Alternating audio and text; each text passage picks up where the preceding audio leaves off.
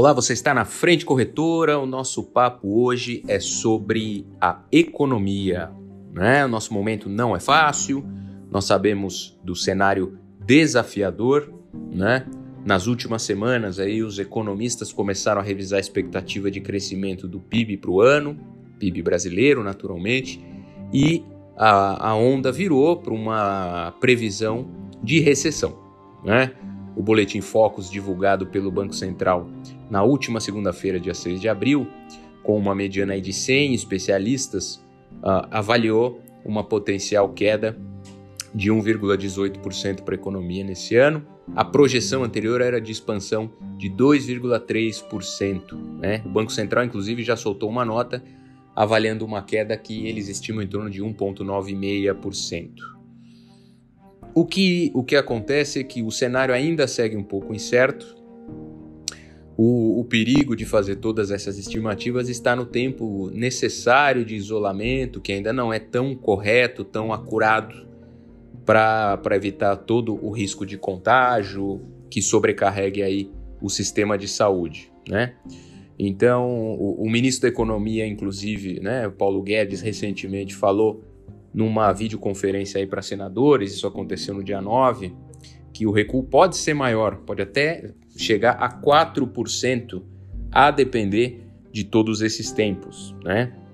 Como, como vai haver um bom tempo para imunizar toda a população e para que essa onda seja bem calibrada para evitar tudo isso, ah, enquanto não se define uma vacina, enfim, não se cria um mecanismo de proteção mais ah, ah, consistente, pode acontecer um pouco disso, né? Por exemplo, né, a incerteza aí, inclusive, é, existe sobre quais ondas de contágio vão acontecer e, e, e, todos os efeitos que o mercado vai sofrer em razão disso. Né? Um levantamento feito por nós aqui, pela frente corretora, pelo nosso chefe da mesa, nós fizemos uma leve retrospectiva destes grandes cenários de crise do passado e em quanto tempo a Bovespa, por exemplo, levou para se recuperar. Para que vocês entendam, em 2008, na crise do, do Lehman Brothers, né, a Ibovespa, o índice, levou 42 dias após esse dia fatídico para atingir a sua maior baixa, não é? E depois o retorno levou 254 dias para o patamar anterior, não é? Um outro exemplo foi da greve dos caminhoneiros, né, que parecia um, um, um fato isolado e muito rápido. A bolsa baixou menos de 6%, aí demorou quase 60 dias para isso acontecer, né? A recuperação foi lenta e levou quase quatro meses e meio para retomar o patamar anterior.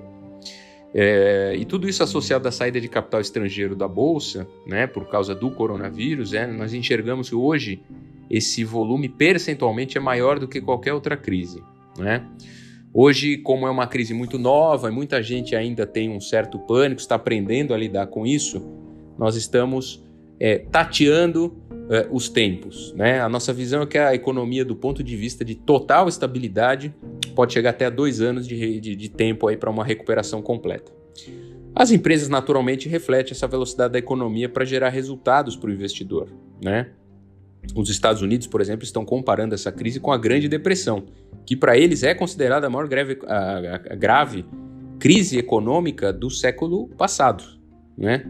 Então é importante você avaliar tudo isso, o, tenha paciência, mantenha a cabeça no lugar, nós estamos aqui para ajudar você, todos nós passaremos por isso. Continue lá, se informe conosco, vá lá em www.frentecorretora.com.br blog e até o nosso próximo podcast.